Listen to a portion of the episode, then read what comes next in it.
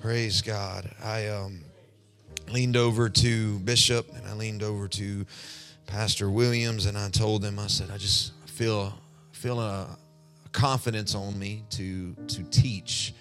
And I usually don't like to open up saying that I'm going to teach, because in our apostolic churches, we kind of like just settle in and we think nothing's going to happen when we hear that. And I don't expect that from this group of people, because I know Brother Dustin teaches, and I know that he is used profoundly in that.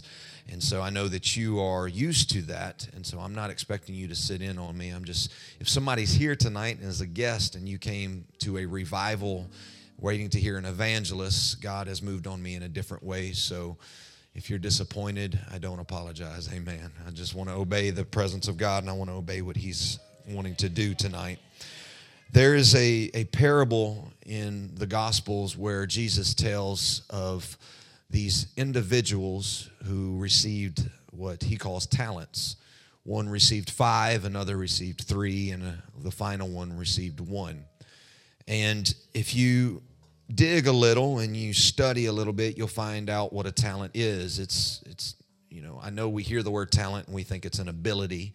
And I was raised, told if God gives you the ability to play the guitar and you don't play it, then your fingers are going to fall off. That's kind of, it's not talking about an actual talent. It's talking about finances. This master came and gave, one talent was, if I'm not mistaken, 18 months worth of income. And so even the least in that scenario got at least a year and a half's worth of income. And something is interesting, because when the master comes back and he evaluates their efforts, he finds that the one with 5 did a great job of multiplying. The one with 2 did a wonderful job, or rather 3 did a wonderful job of multiplying. But the guy with 1 came forward and said, I knew that thou wert a hard man, sowing where you do not reap. And that's an interesting thing to say to someone who just gave you a year and a half worth of income. I knew that you were a hard man.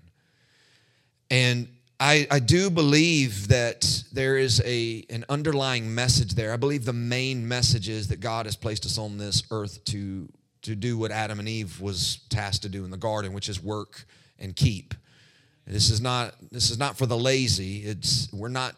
We're not loved more for our efforts, but we are asked to put forth effort by the master. But the meta message that's lying underneath is, if you're going to be any good at this multiplication and work thing, I think that it's necessary that we know how great this God is that we're working for. This man's multiplication hung in the balances of his revelation of who he was working for, and his revelation was off. He said, I knew that thou were a hard man. He obviously didn't know who he was working for. And that affected his labor and his produce. And so it is of intrinsic value that we have a firm grasp and a powerful revelation. And I just keep feeling, I felt on Sunday God wanted you to get a revelation of how great he is, and I felt that some of you got it, but I don't feel that all of you got that, because you didn't do what I expected someone with a revelation of how great God is to do on Sunday night. I expected you to come in here just completely enthralled with him, worshiping him before the music even went forth because of his amazing mercy, and I saw us settle in for yet another church service. And so I'm going to, yet again, under the unction of the Spirit, I'm going to slow Sunday down, and I'm going to settle in again on how great this God is that we're living for, that we're working for. God just won't let me get away from this, and it's not that we're stubborn and not listening. I think that just there are times when teaching will get the point across, and I just feel the anointing of teaching on me. We are not working on this world for a hard man. He has given us more than we'll ever deserve. The fact that we have a talent, and I think what happens in that parable is one talent is gracious, but it don't seem that amazing in the context of our brethren who seems to have more than us. It's easy to lose sight of the mercy of the master when you're surrounded by people that looks like they got more than me. And so I want to address that. So if you will you turn with me to Hebrews chapter 7? I'm going to go to verse 19, and I'm going to ask some of you to read for me because I'm just trying to obey the Holy Ghost. Didn't have time to get with media to hand them scriptures. And there's some scriptures I want you to hear, and I wish that you could see it up on the screen, but that's on me. I didn't get with media. But Hebrews chapter 7, verse 19 is where we're going to go this evening. I'm very thankful for all of you who came out tonight. I honor you. I know that you've worked hard today. I know that I'm in a different context. I got to study the Bible today, and I am here as a full-time minister. But you all are full-time laborers, and I don't want to take or make light of that. You have worked hard today, and it was a sacrifice for you to be here tonight. And I want you to know that I honor and appreciate you for being here this evening. So thank you so much for being in the house of God. I honor you. Hebrews 7:19 says, "For the law made nothing perfect, but on the other hand, a better hope is introduced, through which we draw near to God. And it was not without an oath, for those who formerly became priests were made such without an oath. But this one was made a priest with an oath by the one who said to him, 'The Lord has sworn and will not change his mind. You are priest forever.' This makes Jesus the guarantor of a better covenant. The former priests were many in number because they were prevented by death from continuing in office. But he, Jesus, holds his priesthood permanently because he continues forever. You see, they had to have backup priests in the Old Testament because guess what? The priests die. Jesus, however, can hold this office forever. He remains our priest for all of eternity because we have seen through the Gospels given to us, he cannot die. So verse 25 says, "Consequently, he is able to save to the uttermost those who draw near to God through him, since he always lives to make intercession for them. For it was indeed fitting that we should have such a high priest, holy, innocent, unstained, separated from sinners, and exalted above the heavens.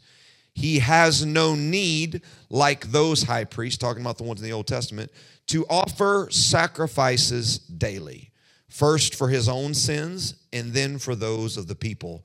Since he did this," hear this, "once for all, he offered up himself." Jesus only had to do it one time, folks. And it's finished. Once and it's done. He doesn't have to do it yearly like they had to in the old covenant. He did it one time. He resurrected, so he's a better priest. He can't die, so we don't need a new priest. He remains priest forever. He is the priest. He holds that office permanently, and he don't have to offer an animal sacrifice every single day. He did that one time himself because he's better than a lamb, better than a ram, better than a dove. He did it once for all. I want to talk to us tonight about a paradigm shift. We have to shift in our walk with God tonight. There is a tremendous unction in the Spirit. I feel it on me for you to make the leap to that next place in your walk with God. God has sent me here this week with a mandate to draw you a little bit deeper in your relationship. And I'm going to highlight the word relationship. We oftentimes have our relationship with him through our actions, through our deeds. We're actually holding hands with our performance, but not the Father. And we need to shift that paradigm tonight. So would you just lift up your hands? And I want you to keep your Bibles because I want you to keep them open to Hebrews, but I want you to lift up your hands right now. And I want you to just bombard heaven with this request. Father, draw me closer to you. Pray that however you have to pray it, but I want that to be the prayer this evening. Father, draw me closer to you. Father, you have drawn me near through the revelation of who you are and how amazing you are. And God, that love has provoked in me a desire to get as close to you as I can. But God, with that revelation, I do stand also in fear, trembling, that I never want to abuse this relationship at all. So I stand in a unique place in between great love and great terror.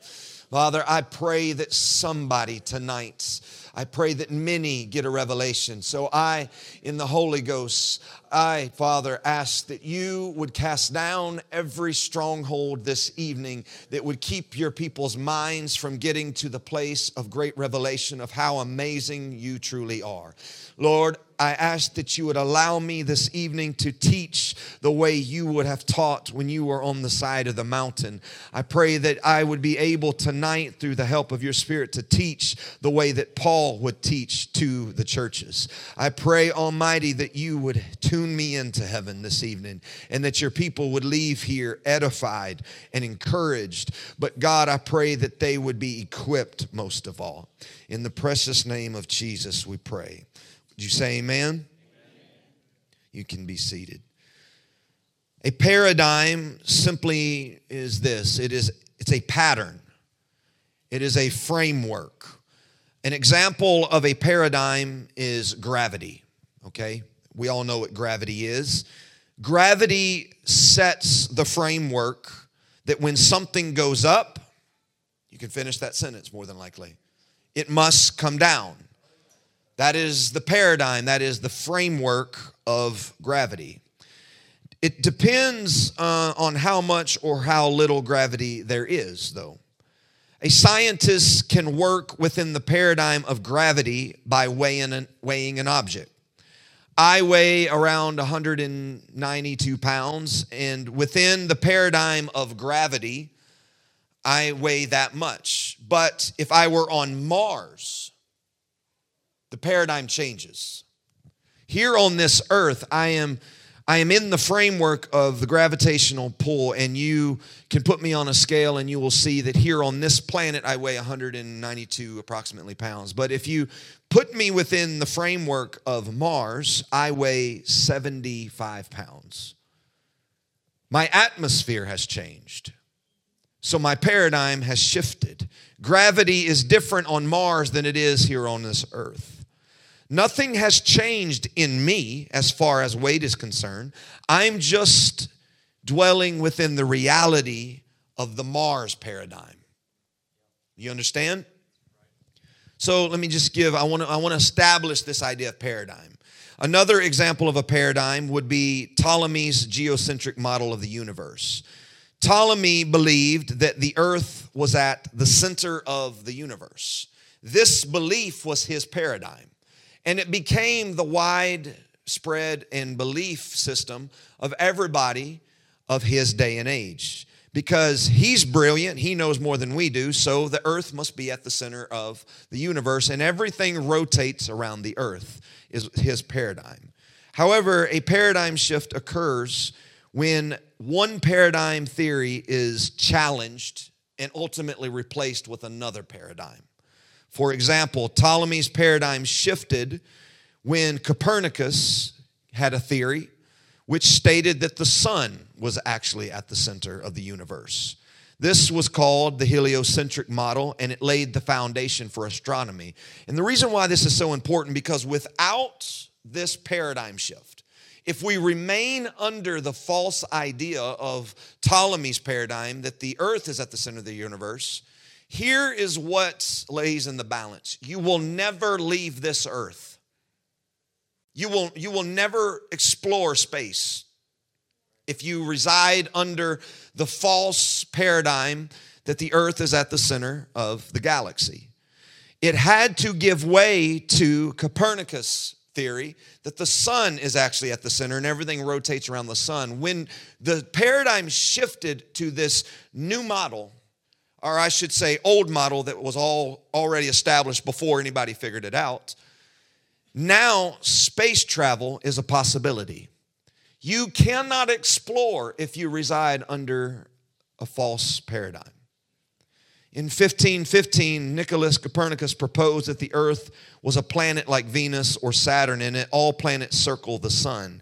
However, afraid of criticism, he did not share or publish this theory that he had in 1515 until 1543, shortly before his death, because the church had adopted the theory.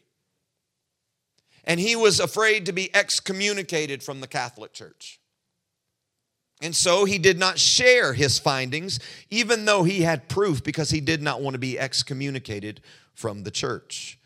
The theory gathered few followers, and for a time, some of those who did give credence to the idea were faced with charges of heresy. You see the gravity, no pun intended, of a paradigm and its shifting. A paradigm, when some new paradigm comes against your old framework, there is always resistance. There is. This is why evangelism is so difficult. Because you're going to somebody who does not live the way you live or believe the way you believe.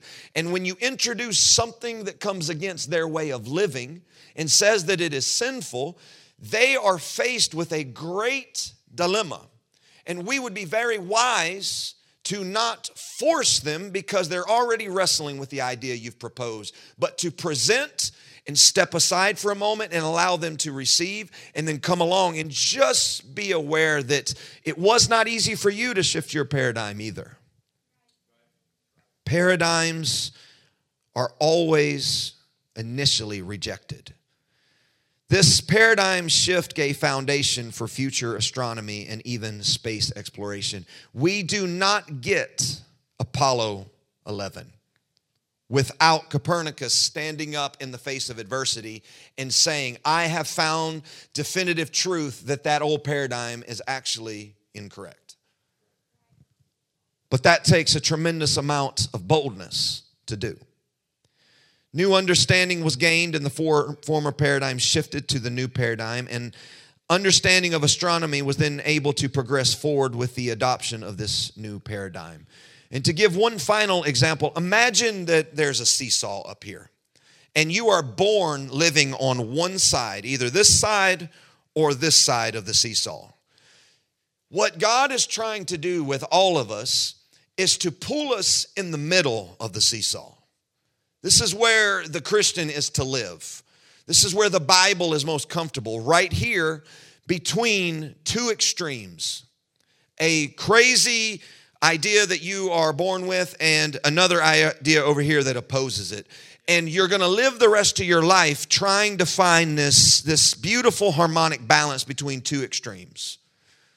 Discipleship, true Christianity, and I tell people, you are in the sweet spot in discipleship when people don't know what to do with you anymore. That's the sweet spot.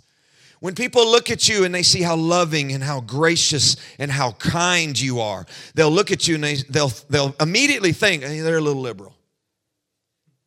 But then when they get to know you and you see that you have extreme disciplines and consecration, they're going to say, are they a little conservative?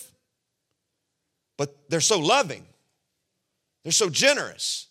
But they're also so disciplined, so prayerful. What side of the seesaw are you on? And you don't even have to respond. You just stay right in the middle. And this is the challenge, because we are born leaning to one side or the other. Some people are born over here. Anything can go. I can do whatever I want, no repercussions. People over here, myself, I'm this person. I'm born on the hard right side of the seesaw. This is where I was born. This is my upbringing. This is my tradition. This is actually my personality. I am hardcore. In order for God to love A.J. Holloway, I have to appease the God, and I have to offer myself an extreme sacrifice, and I have to fast many days. This is where I'm born. And the Bible nudges me towards the center. And so I am not teaching anything tonight that I have not had a shift of in my own life. I have been extremely uncomfortable in my walk with God and in my Bible time, because I see that my performance is noble, but it is not what's pleasing Him. My obedience is what's pleasing Him. So we need to come center tonight. And to get to the center, your paradigm must shift. But I will forewarn you that it will be extremely uncomfortable before it does. And that is the point, and that is okay. Okay? So we are each born leaning to a side of the seesaw. That is our personal paradigm. And it could be It could be for a multitude of reasons. It could be the way your parents raised you. It could be the experience you had when you first came to God, and that's now your adopted paradigm, and you never move or mature past that because that was the moment you first believed, and this is where I'm going to set up camp, and I'm never going to move any further. And I'm afraid that many in the church today, we have set up camp on Jesus' name, baptism, Holy Ghost and filling, one God, which is all true, but we've never moved any further. We haven't grown. And I've been trying to tell people all this. The death, the burial, the resurrection is the most beautiful gospel on this planet. And I love preaching it. I love studying it. I love exegeting it. But here's the thing. He did that in 1 week. He lived 33 years. And John tells us, if you love him, then you ought to walk in the manner in which he walked. What John is explicitly telling us is, if you really love this Savior, then you ought to live the way he lived. Well, guess what? You have no ability to live the way he lived unless you die the way he died, was buried the way he was buried, and resurrected the way he resurrected. You cannot live like Christ unless you've been crucified like Christ and filled with his Spirit. That's why the death, the burial, the resurrection is so profound. But now that you have been born again, it is time to move on. It is time to find that center and begin to learn how to live in the manner in which he lived. That is the work. I believe that is the work, that if God left us with a talent, I believe the talent that he left us with was his salvation. He said, here is my salvation. And we cannot look at him and say, I knew that was a hard man. He would look at us and say, how could you say I'm a hard man when I died for you?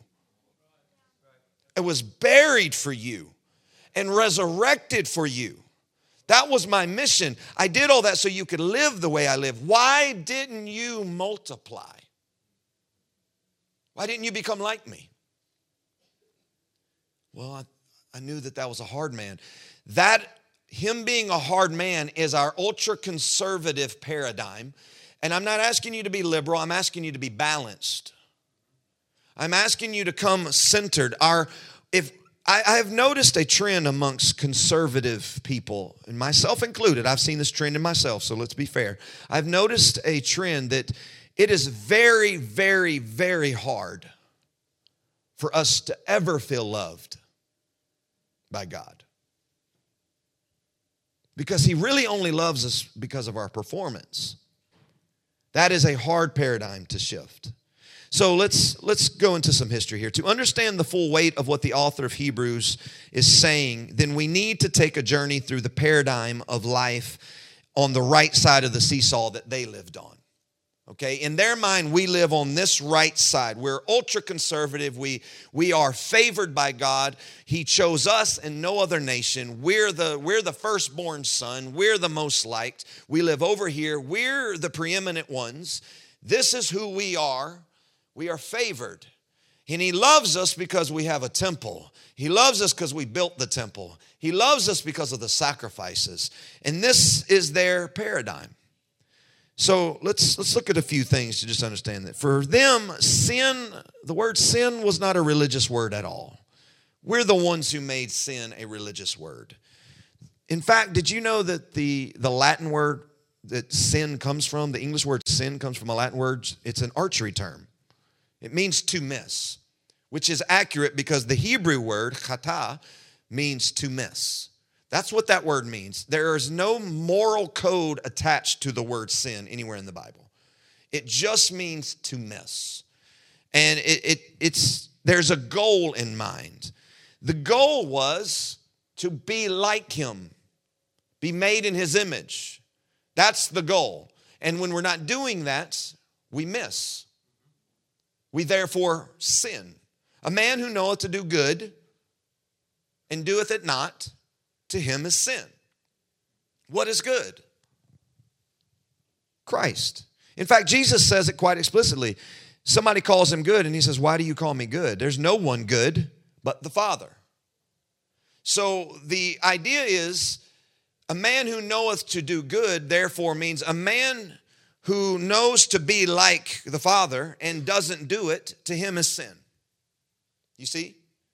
we have missed our ultimate calling. So what we are doing, in fact, let me read this in Proverbs 19 to prove this idea. Proverbs 19:2 says, "Desire without knowledge is not good, and whoever makes haste with his feet misses his way." That word miss is the same word for sin everywhere else in the Bible. It's chata. When the Bible talks about sin, it's saying that someone missed a goal. That goal, brothers and sisters, is to be like him. So if they missed this goal, then the Bible said that they had transgressed. Sin leads to transgression. The word in Hebrew for transgress is pesha. It means to break a promise. And here's the unique thing, brother, about trespass is, did you know that you cannot trespass against a stranger? The only time trespass takes place, or transgression is a KJV word, the only time you can transgress is if you're in covenant with someone. For example, if someone breaks into a Jewish home and steals from them, that person committed a crime, but they did not transgress. But if your neighbor breaks into your house and steals from you, they didn't commit a crime, they actually transgressed. They broke covenant because you should be able to trust your neighbor. So for us we have said, I want to be in relationship with you, we made a covenant. And that covenant is, when we say I want to be in relationship with you, what we're saying is I want to be conformed into your image. And when we do no work to be conformed in his image, we're transgressing. We have missed the mark. And now we have broken the promise. What we're saying is, I want to be married, but I really want the benefits. I'd rather be a gold digger than a bride. I want your blessings. I just don't want to fulfill the covenant by fulfilling any duty. That's, in a nutshell, transgression. And when someone transgressed, it led to iniquity. Iniquity is the Hebrew word avon. It means twisted. Or distorted. Now you remember the original call is to be made in his image, okay? Now that we're not acting like him, we have sinned. We have missed the mark. And by doing that, we broke the covenant, so now we're in transgression. And so now that we're not in his image, guess what we are? We're distorted. That's not his image. We're a warped image. This is why the Bible's so beautiful that the prophet Isaiah says, in Isaiah, I believe it's 53, he says that he was bruised for our iniquities. Do you know what that's actually saying? He's going to be beaten beyond recognition for our distorted image. He is not a hard man. I will allow this fleshly body that I inhabit to be beaten beyond recognition because that's what you look like. And the only way to restore you back into the image of Christ is I need to match your image by being distorted as well. I will take the full weight of the sin you created upon myself to restore you back into image. I will hit the mark. I will be in his image. I will be the image of the invisible God. And I will be distorted to restore your image. He is not a hard man. This was their world: sin, transgression, iniquity. So if they sinned, transgressed, and now they're in distortion, they had to get the relationship back right. This is where they get their tabernacle. The heart of the tabernacle is mentioned in Exodus 25. It says, "Let them make me a sanctuary that I may dwell in their midst. Exactly as I show you concerning the pattern of the tabernacle and all of its furniture, so you shall make it." There it is. That's the God paradigm. That's the center of the seesaw. Build a tabernacle so that I can be with you. Do you see? Set up a system to where we can fix the distortion and I can dwell with you face to face. That's God's paradigm. So their commitment Their goal was now the Ten Commandments. To begin the process of looking like him, they would have 5 commands that dealt directly with their relationship with God. Have no other gods before me. Don't make for yourself an idol. Don't take my name in vain. Remember the Sabbath day. Keep it holy. Honor your father and mother. Why do that? Because the father and mother is a direct image of God and the church, of the groom and his bride. By honoring them, you're looking directly at the earthly representation of a man and woman in covenant of what Israel and God is now looking like. So honor them because they're testifying to you in their relationship.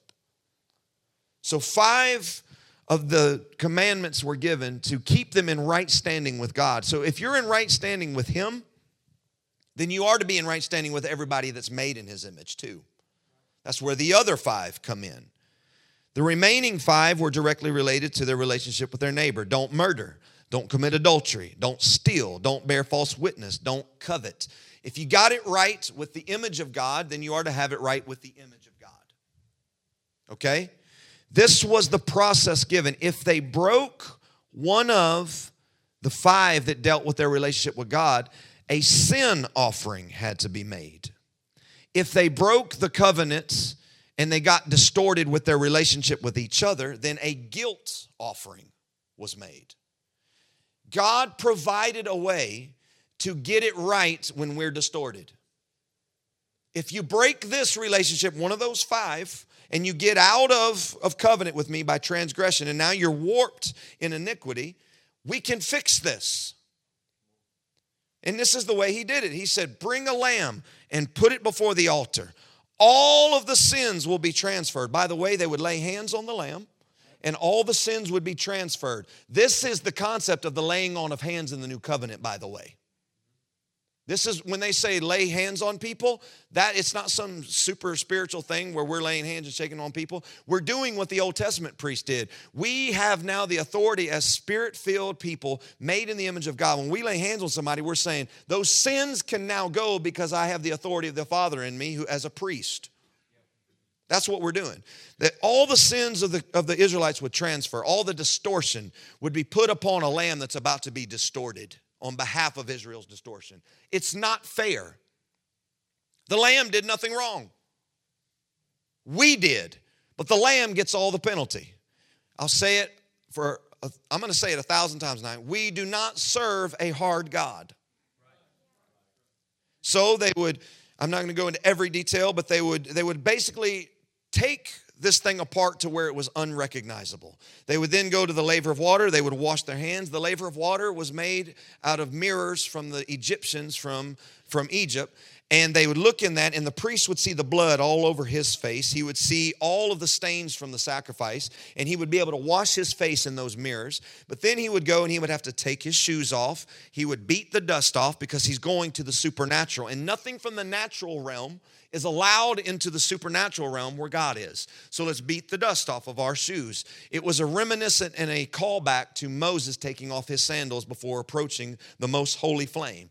He would then go in, and there would be the table of showbread standing there. And the gracious God would say, hey, here's bread in my presence that I'm going to give to you. But then on the other side was the golden candlestick. There's no sunlight in this realm. The sunlight's in the natural realm. In this realm, there was light given from the fire from the altar. But you're transitioning. You're going deeper. You go now to this altar of incense where they would take the guts of the lamb. They would take seashells from the Red Sea, and they would take sap from inside of a tree, put it on there. Notice all 3 things are deep within. It's the deep things. That would rise up to God. He would smell it. His glory would fall, and they would go into the most holy place where they would meet with God face to face, and they would have his Shekinah glory. From sunlight to altar light to God's light. That's where we're going. It's the 3rd dimension. And they would stand before a mercy seat. This is their world. And this is how they corrected if they sinned and were in transgression and in iniquity. This became their paradigm. This was their paradigm. This was to be done every time a law was broken. Could you imagine how exhausting that is? Every single year, they had a special day called the Day of Atonement, the Day of At-one-ment, where two offerings were made. The goat was sent out into the wilderness, and the lamb granted them access. And they had to do this year after year after year. Why? Because the goat and a lamb cannot remove sins permanently. Nothing in this natural world can do that. This was the great reset button where all the sins against the entire nation was rolled back for a year. Bull offering for the priest and his family, two goats, one for the wrath of God and the other to carry the sins of the nation. This was the paradigm of the Jewish people. However, this paradigm became their relationship. They were more in relationship with the work involved than the God that they got out of it. Their paradigm shifted to performance. It tells us that their paradigm was so distorted that even when the Ark of the Covenant was taken under the tutelage of Eli and his two corrupt sons, Hophni and Phinehas, that they still continued this whole process. They were still offering lambs, and there's no presence involved. They're not even getting the presence of God, but they're doing good because at least we're performing our duties. They're in relationship with an altar, not the Father.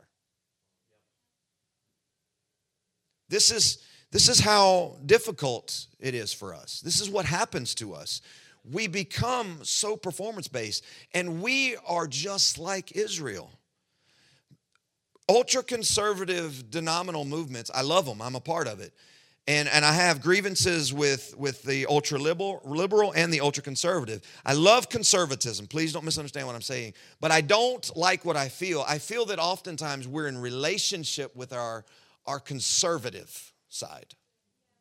So much so that we're doing things and we think we're in relationship with the Father, but we're doing it out of tradition and we're doing it out of duty, and we're not even close to the Father. And this is the paradigm that must shift. And me saying those statements will make many with a paradigm very uncomfortable. And I am very aware of that, and I want to be very sensitive to that because I was very uncomfortable when my paradigm shifted.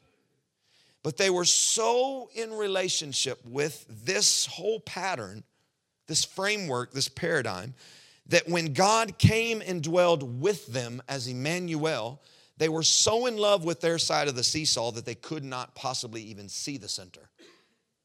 Jesus doing everything in his power to convince them, God is here. And they're like, we'll take our pattern. We're really comfortable with it now. We like our sacrifices. You can't be God. All of this was preparation so that they could see God, so that they wouldn't miss it when he showed up. This was the practice before the big stage play. This was what was taking place behind the scenes so that when the big show came to town, they would say, oh, he's what this is all about. This is why John said, in the beginning was the Word was with God, and the Word was God. And John 1:14 says, and the Word became flesh and dwelled. Do you know what tabernacle means? It's mishkan in Hebrew. It means dwelling place. The word dwell in Greek also means tabernacle. And guess what John says? And we beheld his glory. As of the only, the word begotten means unique. He's the only one who could do this. He's the unique one. He is the tabernacle amongst us. All of this framework was to point to the one who was going to get us out of this world. But their paradigm was stuck in, Israel is at the center of God's plan. Everything revolves around us.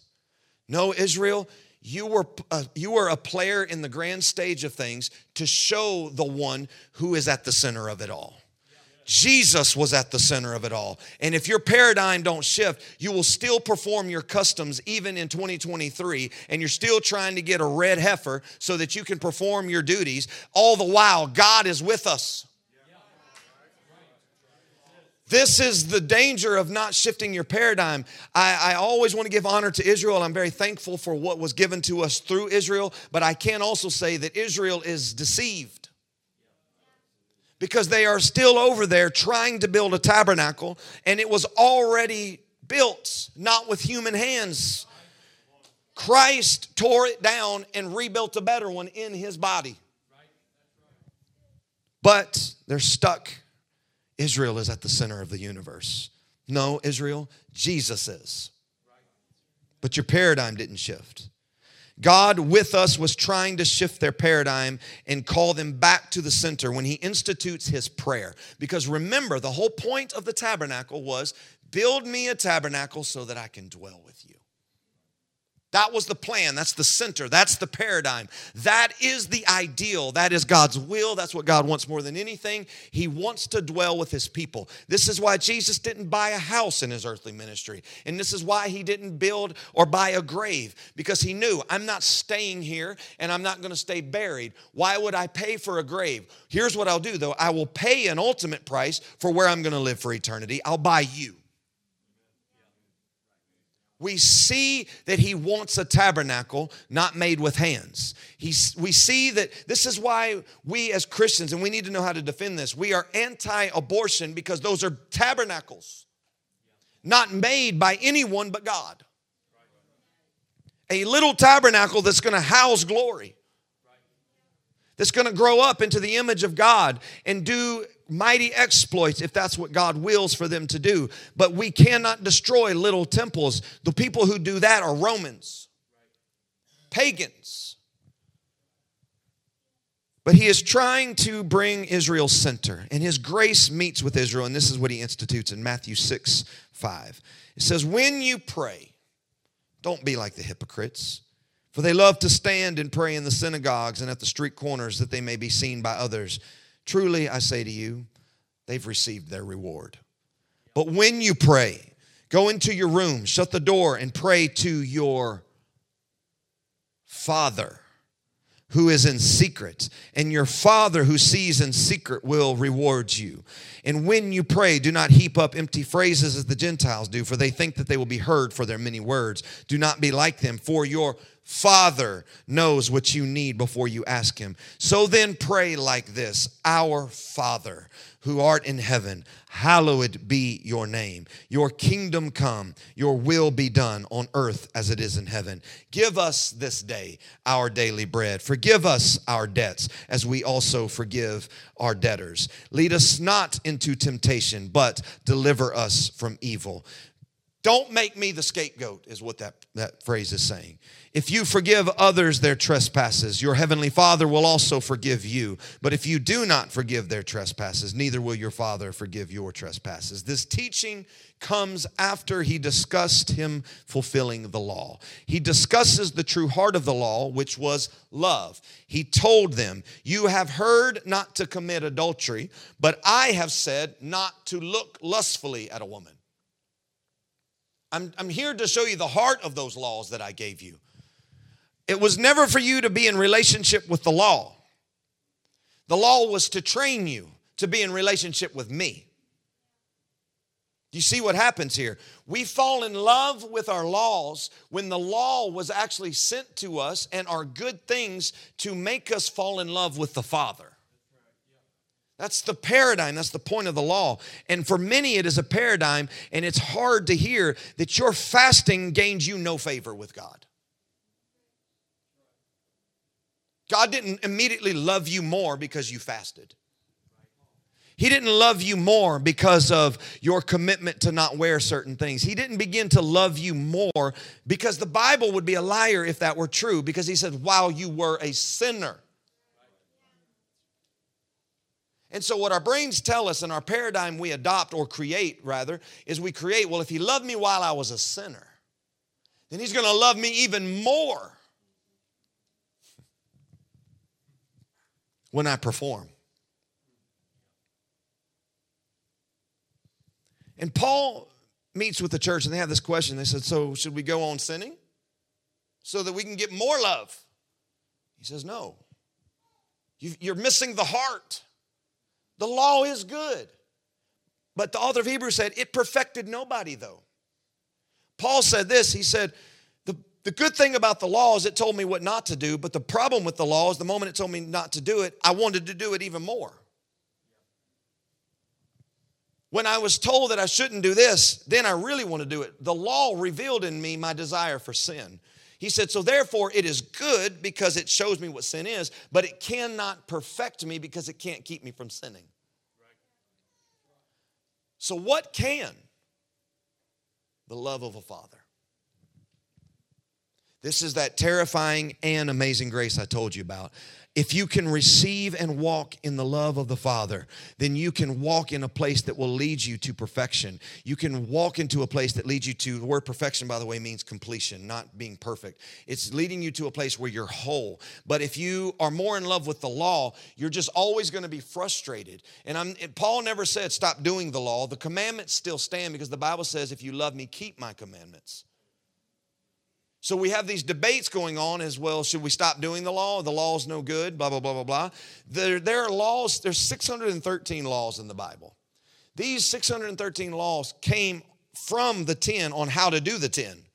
And it became a convoluted mess. About 211, if I'm not mistaken, you can't even do without a temple, by the way. You can't even perform 211 of the 613 laws unless you have a tabernacle. The 10... you can do. The 10 is leading you to be made in his image.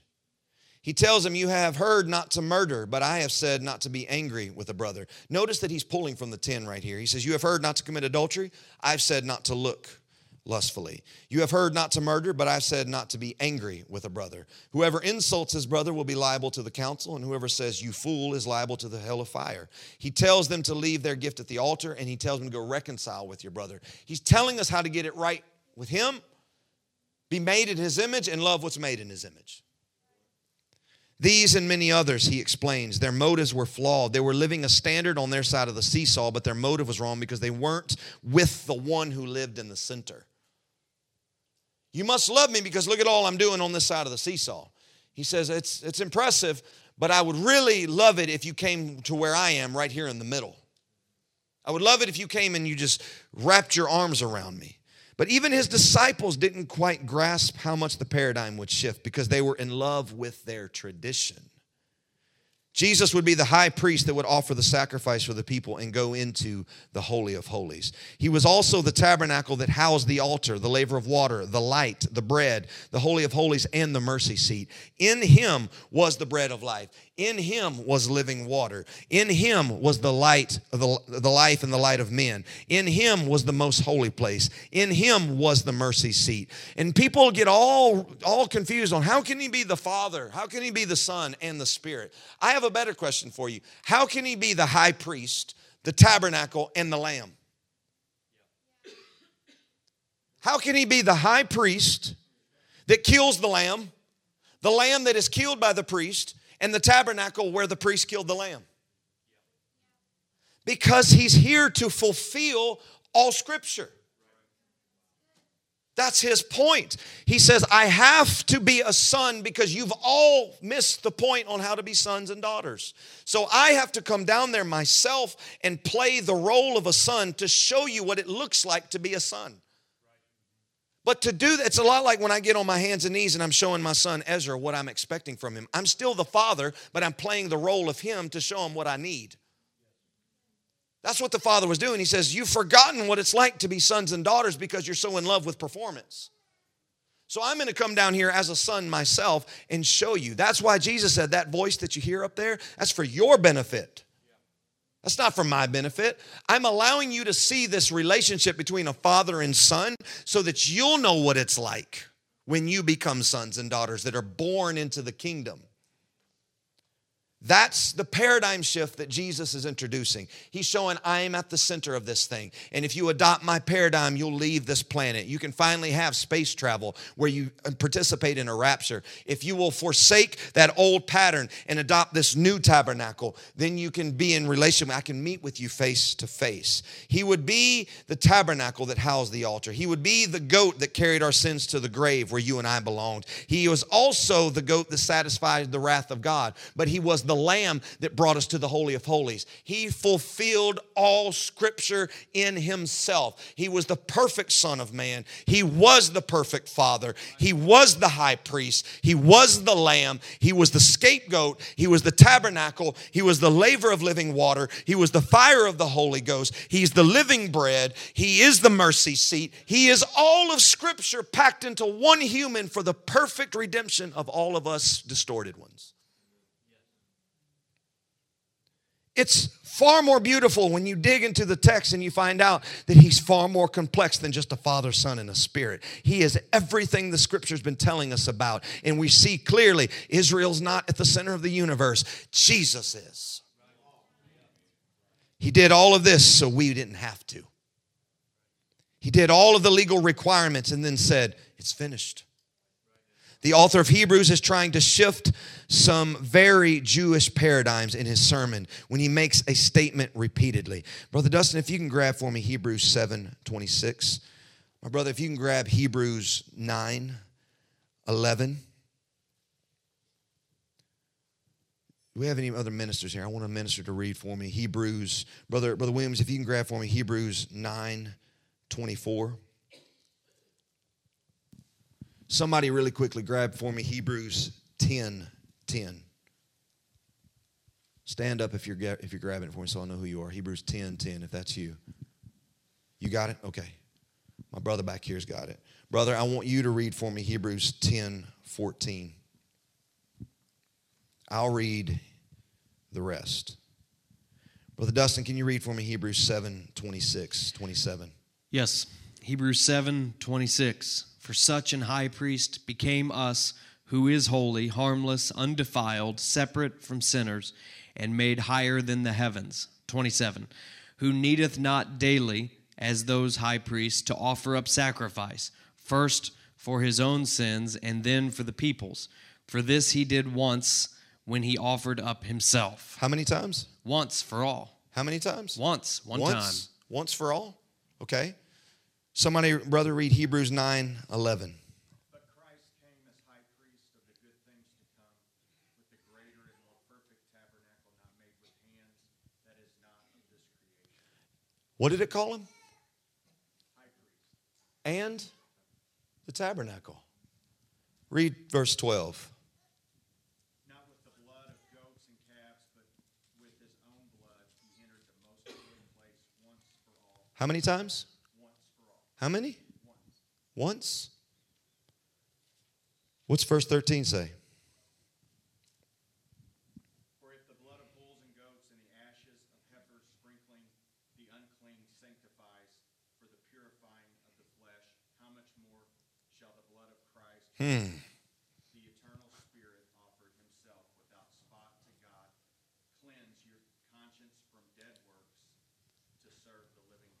If an animal was able to make you pure, how much more so will the blood, how much more so will the blood of Christ do it, who through the eternal Spirit offered himself without blemish to God?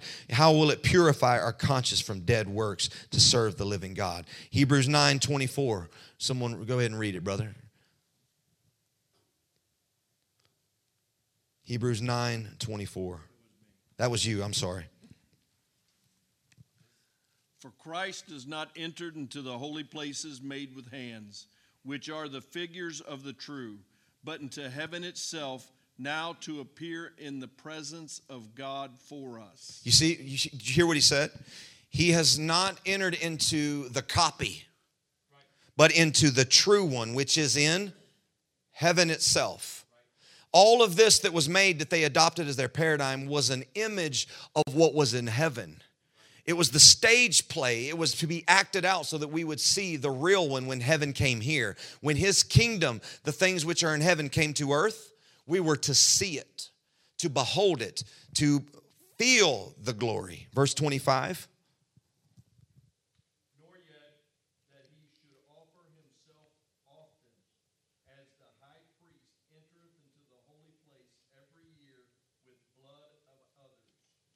Verse 26. For then must we often have suffered since the foundation of the world,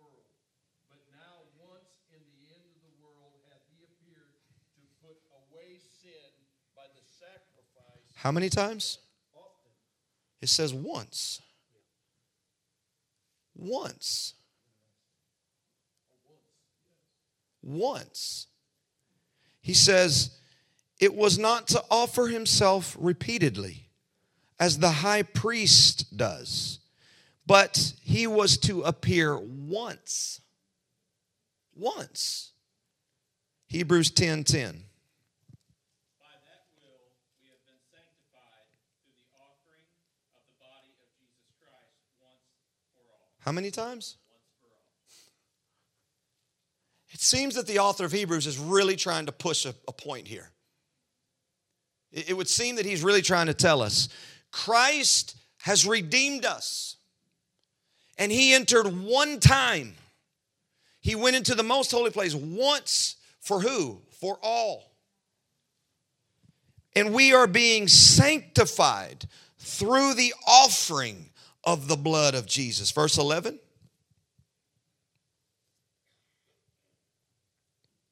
And every priest stands ministering daily, offering repeatedly the same sacrifices, which can never take away sin. It can't. Huh. So the priests are still in their paradigm, he said.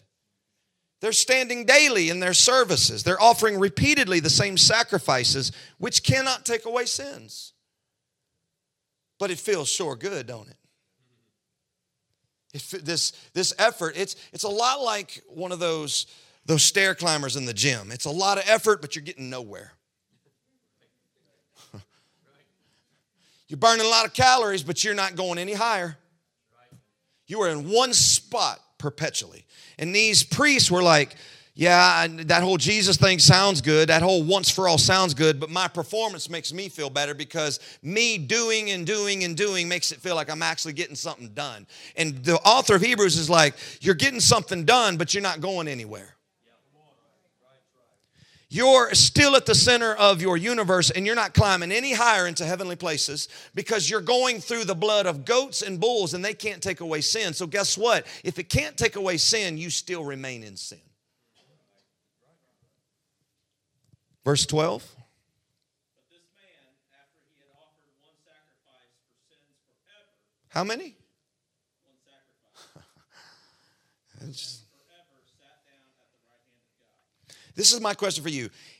If Jesus is sitting in the seat of authority in heaven right now, and you are his body, where are you sitting? You're sitting in a place of authority. You're the body of Christ. This is why Paul says he has made you to sit in heavenly places. Not because of anything you've done. You didn't enter into the tabernacle once for all. He did. And by him doing that, he said, everyone who's a part of my body will be there too. And guess who didn't do anything in that process? Me or you? Let me. Jesus is the one who called it the new birth, right? How many of you did anything to be born? Did anybody in this room just say, hey, you know what? I think I'll be born today. Let me go have a meeting with mom and dad. Let me provoke them to intimacy. I'll be conceived and I'll be born. You did nothing in the process of birth. The intimacy of the father and the mother, and then the mother carrying you and the father providing for the one carrying was the one who did all the work. You just showed up by grace.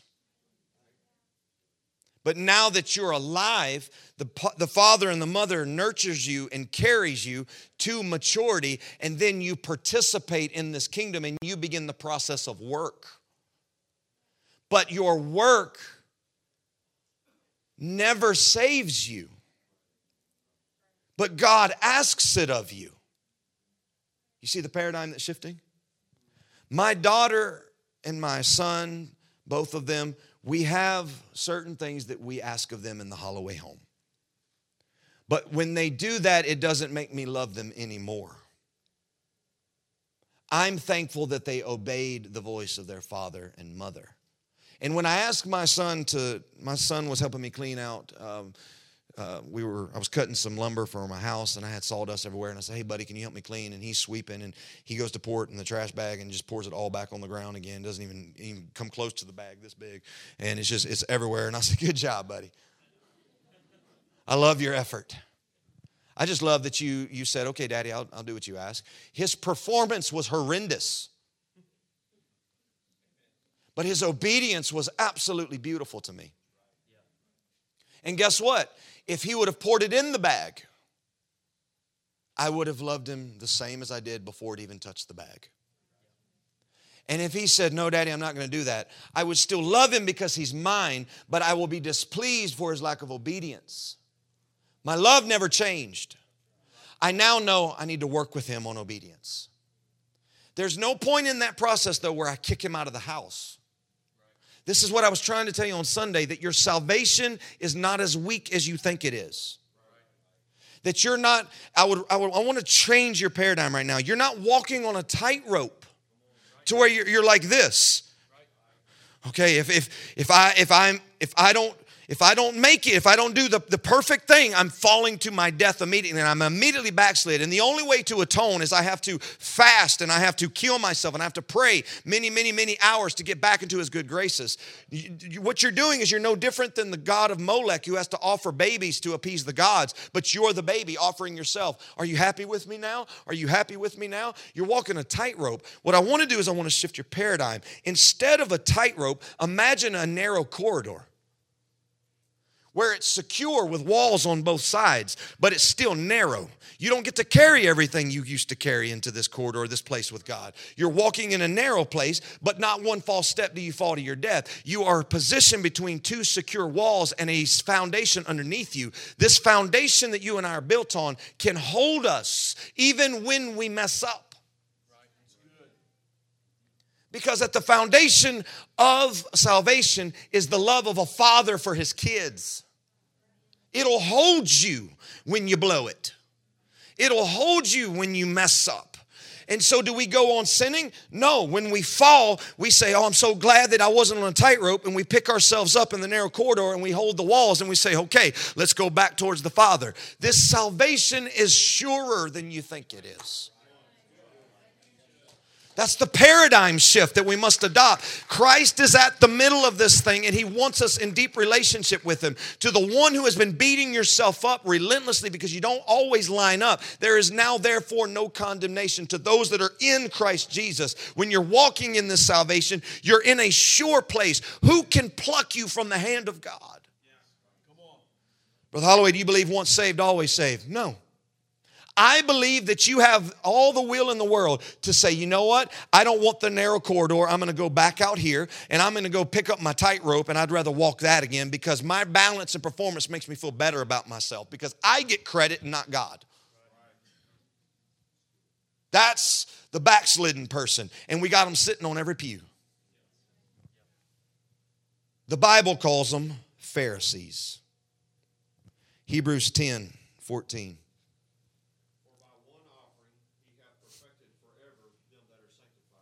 How many? How long? Does that sound weak? That sounds like a strong salvation. When you preach this gospel to the lost, how strong are you presenting it? Do you tell them, this thing will save you to the uttermost? This thing is going to sanctify you. This thing is a sure foundation. It's better than the government. It's better than our politics. It's better than Fox. It's better than CNN. It's better than the lottery. It'll sustain you. It'll hold you. When you fall, it'll pick you back up. When you're lost, it'll keep you focused in one direction. How strong are we preaching this salvation? When we preach this to people, we should be the ones that tell them. They say, you're still going to make some mistakes along this way. That's why 1 John 1 says, when you sin, you have an advocate with the Father, Christ Jesus the righteous. That's what we have. When I sin, I'm not out here trying to sin, but if I do, because I'm not in full alignment yet and I haven't been perfected, what I'm going to do is I'm going to look underneath my feet and say, I'm so thankful I'm in a narrow corridor and not on a tightrope. Lead me to the walls and help me stand back up. Yeah. This thing is strong, folks. Yeah. Verse 15. Hebrews 10:15. Whereof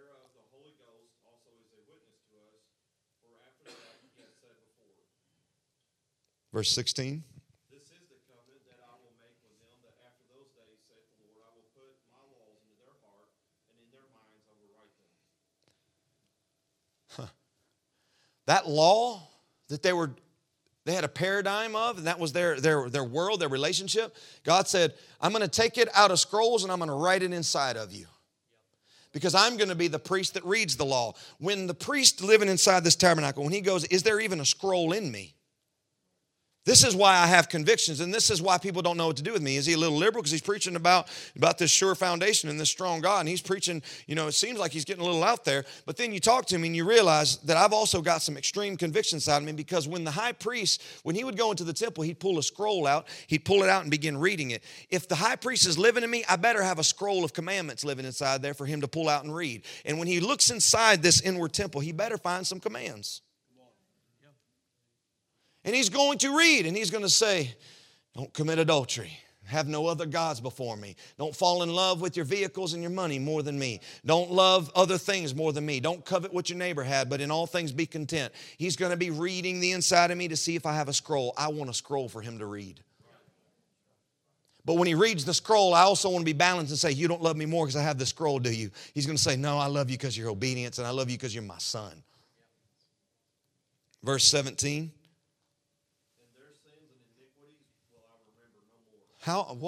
What? He's not going to remember my sins anymore? They're no longer before him? He gets rid of them completely? What does verse 18 tell me? Now where remission of these is, there is no more offering for sin. Whoa. That's a paradigm shift.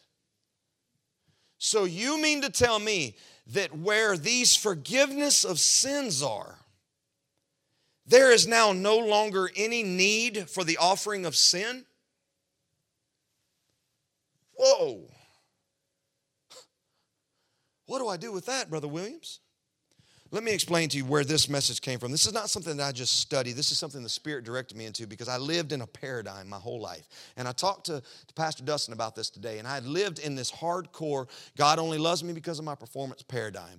And God had to deliver me from myself. I never felt good enough. I never felt like God loved me enough. And when I made one little false step, I felt like God was angry with me and I felt backslid. And then I would go on extreme fast. I've been on 30-day fast. I've done all this to appease God. I've done all of those things until God started shifting my paradigm.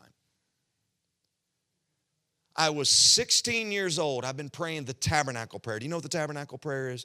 It's a pattern. It's this pattern where you come into his gates with thanksgiving, into his courts with praise. That's what you would do when you go into the tabernacle. Then I'd go to that altar, and I would spend time at that altar. And I was convinced that since the altar is taller than the mercy seat, I was convinced that the bigger I build my altar, the bigger the mercy I'll get. That's the way my brain was processing it. So I would spend hours every single day right here at this altar. God, I repent of my sins. God, I repent of all the mistakes I made. God, I repent. God, I'm so sorry. And I would spend hours right here. Then I'd finally feel like I was worthy to move to the laver of water. And the Bible says we're washed by the water of the word. I'd finally feel eligible to even read my Bible. I didn't feel like my eyes were even holy enough to look at that text. And then I would finally dust the dirt off my shoes from all the junk I'd been doing. And then I would go in here and I would say, okay, God, give me bread. If you don't mind, please, Lord, give me some bread. Oh, God, I'm so thankful you filled me with your spirit, the light of life. Then I felt like I could finally lift up my hands and worship him because I was eligible, because I built an altar.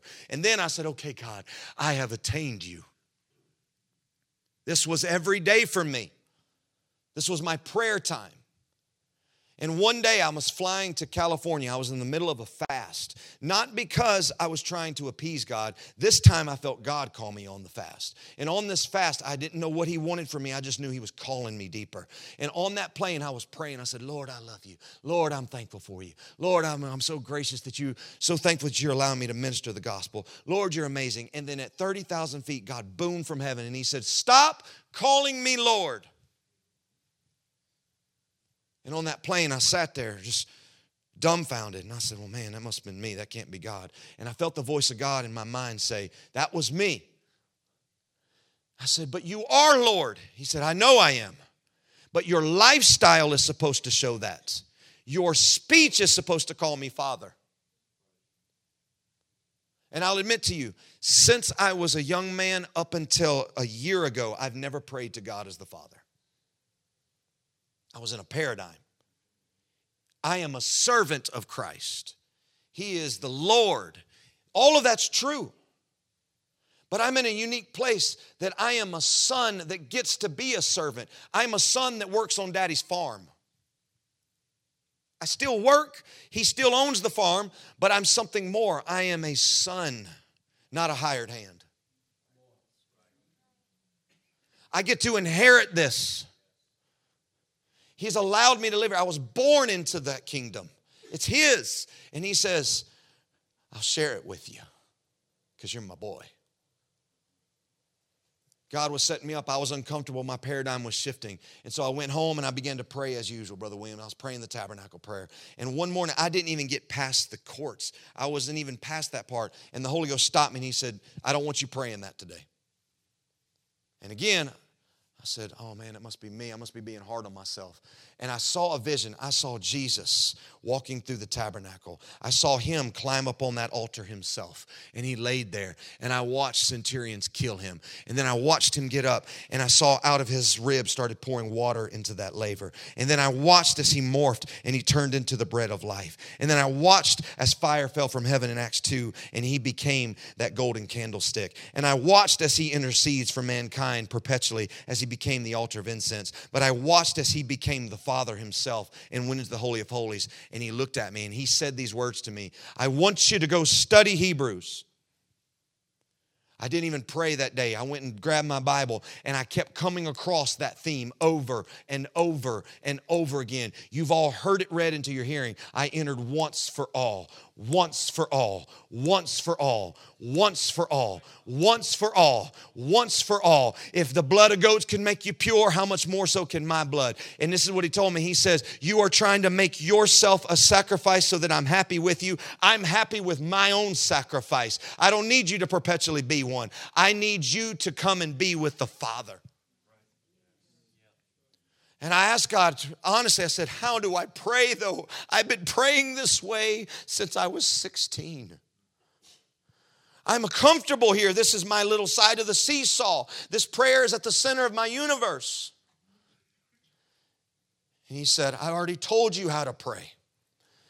He brought me over here and he said, you still pray the tabernacle, son, but you pray it in reverse from now on. Our Father, which art in heaven, hallowed be thy name. Hallowed be thy name is that altar of incense where worship went forth. You start with the Father when you're a son or a daughter. Give us this day our daily bread. It's the tabernacle going the other direction. You got to understand this. When you were a sinner, this is where you started. You started at the altar right here, and you had to offer your body a living sacrifice. You had to say, I'm no longer going to be living a life of sin. I am going to repent. The word repent means to turn. I'm turning away from my will, that world that I'm living in, the ways that I used to think, that paradigm that I fell in love with, and I'm going to pledge my allegiance to Christ and Christ crucified. And so then you offer yourself a living sacrifice, and you die the way he died at an altar of repentance. And then you go to the water of the laver and you are baptized, and all the blood and the stains of the past from the sacrifice that you made yourself is washed away. And then you begin to walk to the Father. But now that you're born, why would you keep living this lifestyle when you can start every prayer meeting with Daddy? Why would you come into church and have your head hanging down and say, I blew it this week. I can't even lift my hands in worship. I can't do anything right. Why don't you just come in here, and if you're going to fall, why don't you fall towards the Father?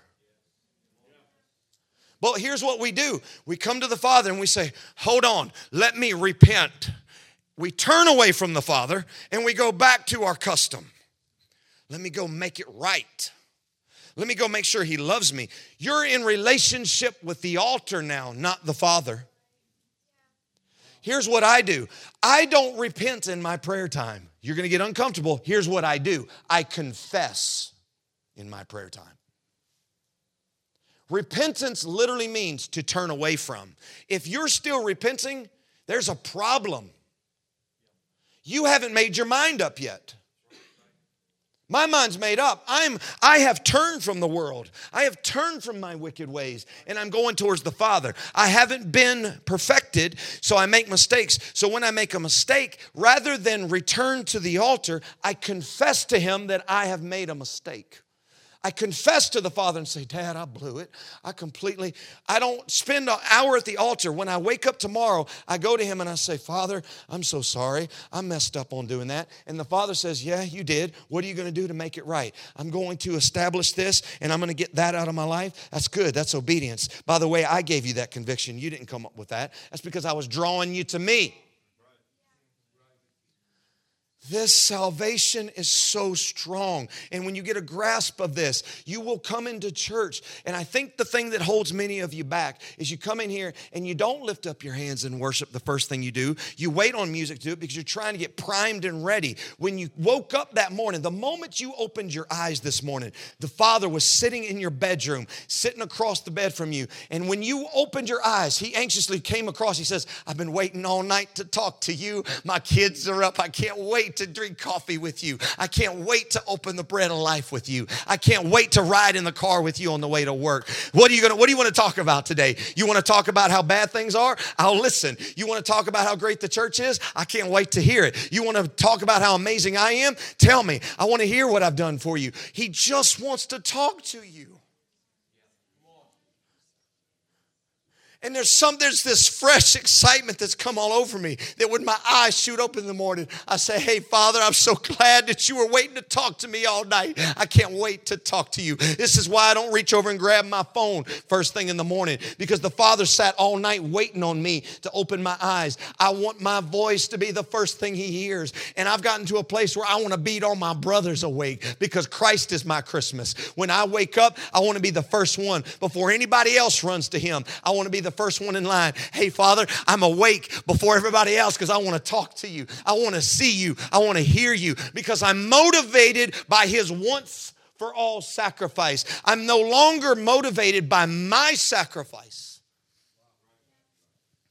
This paradigm shift will change your life.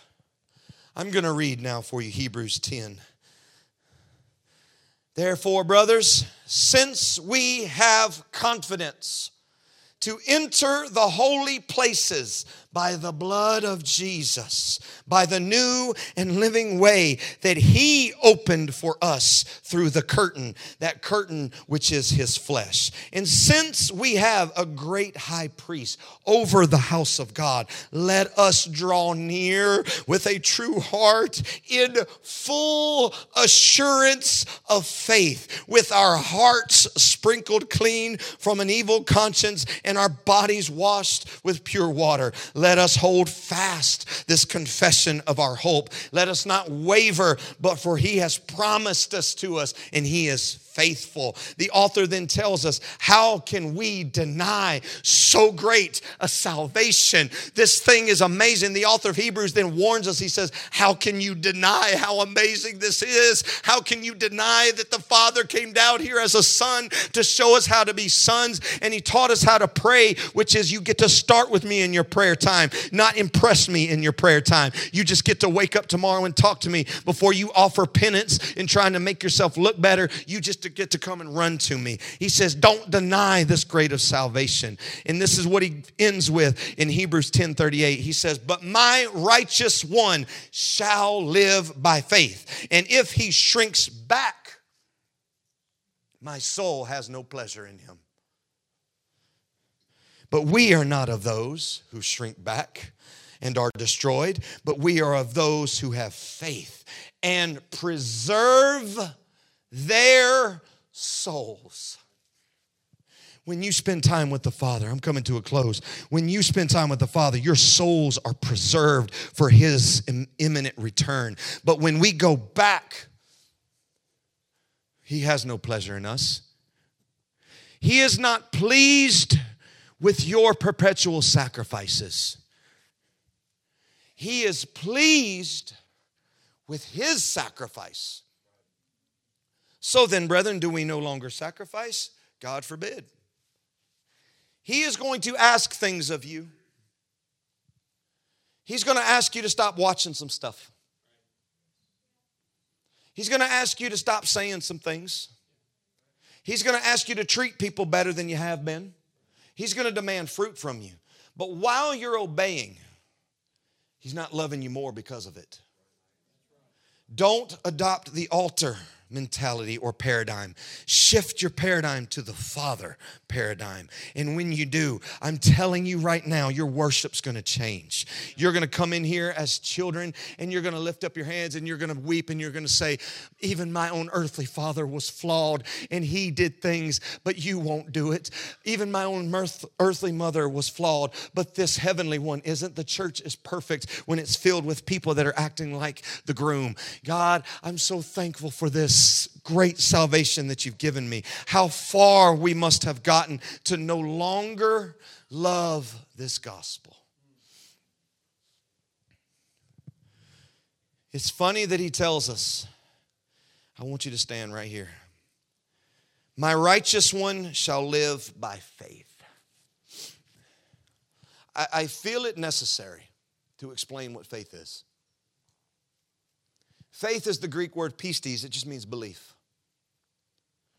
The righteous are going to believe all of this stuff that author just said. That's why he ends this sermon like this. The righteous ones are going to believe all of this that he entered once for all. They're not going to stay stuck in their paradigm of offering themselves as penance. There will be times when he calls you on a fast. There's going to be times when he calls you to all-night prayer meetings. But it's not because he's wanting to see you perform. It's so that you get a revelation of things like this in the middle of it. But faith. The righteous ones are not the ones that have so much faith that miracles happen. That's not what faith is. That's a morsel of what faith is.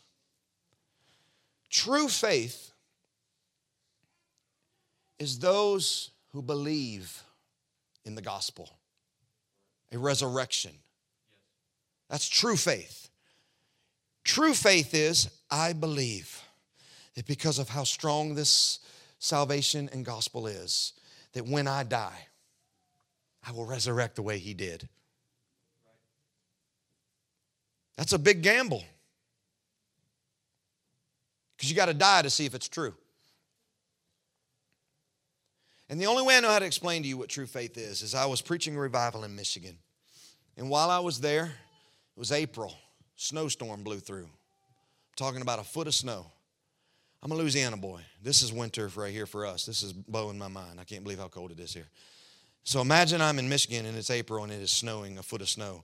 And I didn't pack a jacket because I'm like, it's April, it's not going to snow. And I get there and lo and behold, it's snowing. And I'm walking around and I'm like, this is insanity, okay?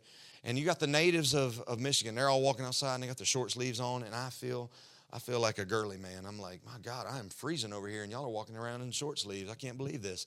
And I had one of the natives, brother. He looked at me and he said, oh, I'm cold too. I said, why on earth aren't you wearing a jacket then? And he looked at me and he said, well, because it's spring. He's like, it's April. He said, we've been doing this for too long. I'm sick of it. And he changed my life. He pointed at a flower. He said, see that flower over there?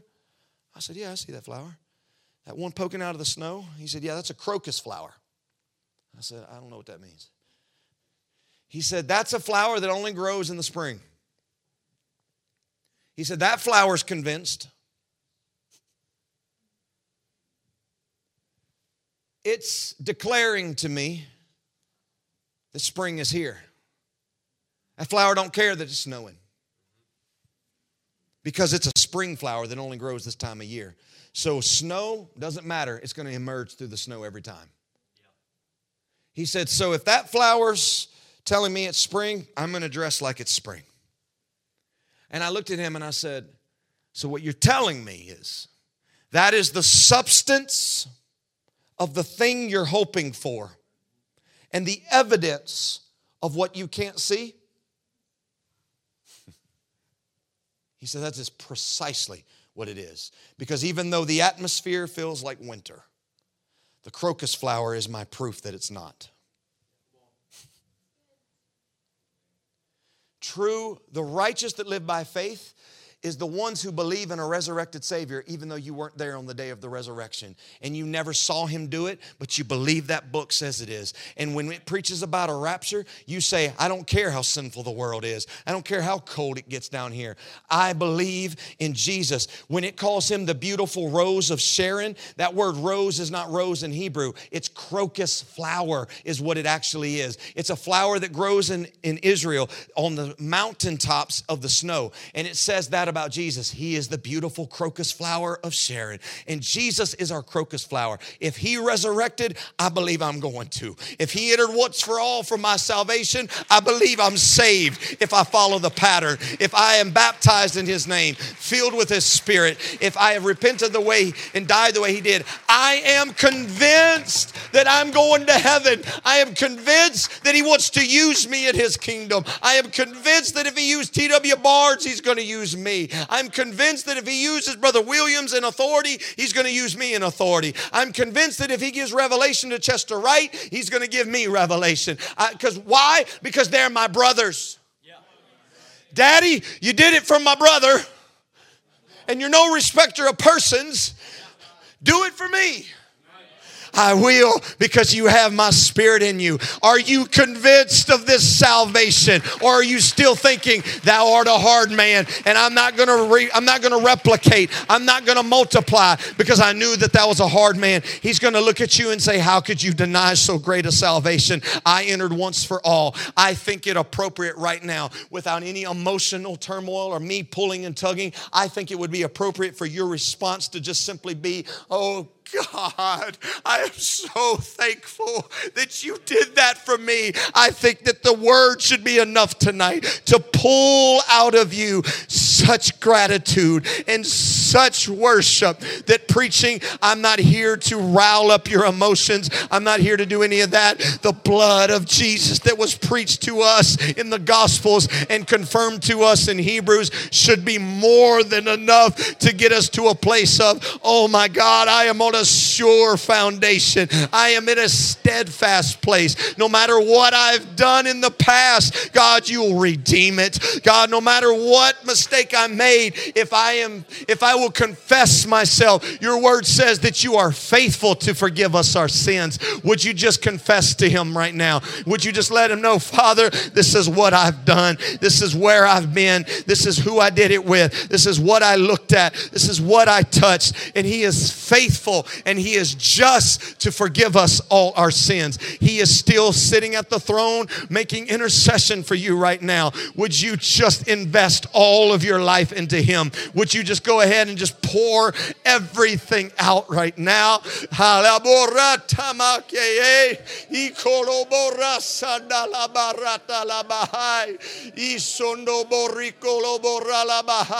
Don't try to offer yourself up right now. Just go to the Father. Would you imagine yourself wrapping your arms around him, and would you see him pouring his love on you? Would you see him pouring his grace on you? Would you see him embracing you and saying, I just want you home with me. I just want you in my arms. If you're a prodigal and you've been struggling, I want you to know that the Father's standing on the porch right now bidding you come. If you're watching online and you didn't feel like you could even come to a church service tonight, the Father's in your living room right now tugging on you. If you're listening on a podcast and you're hearing this, I want you to know that if you're in your car, the Father is wrapping his arms around you and calling you home.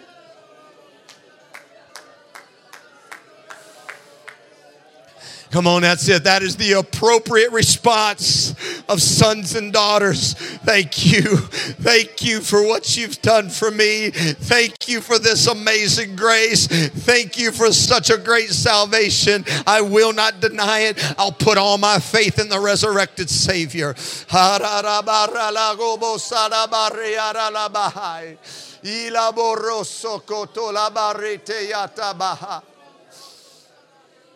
Oh, andala barri alabaco sotto roboria rabahai.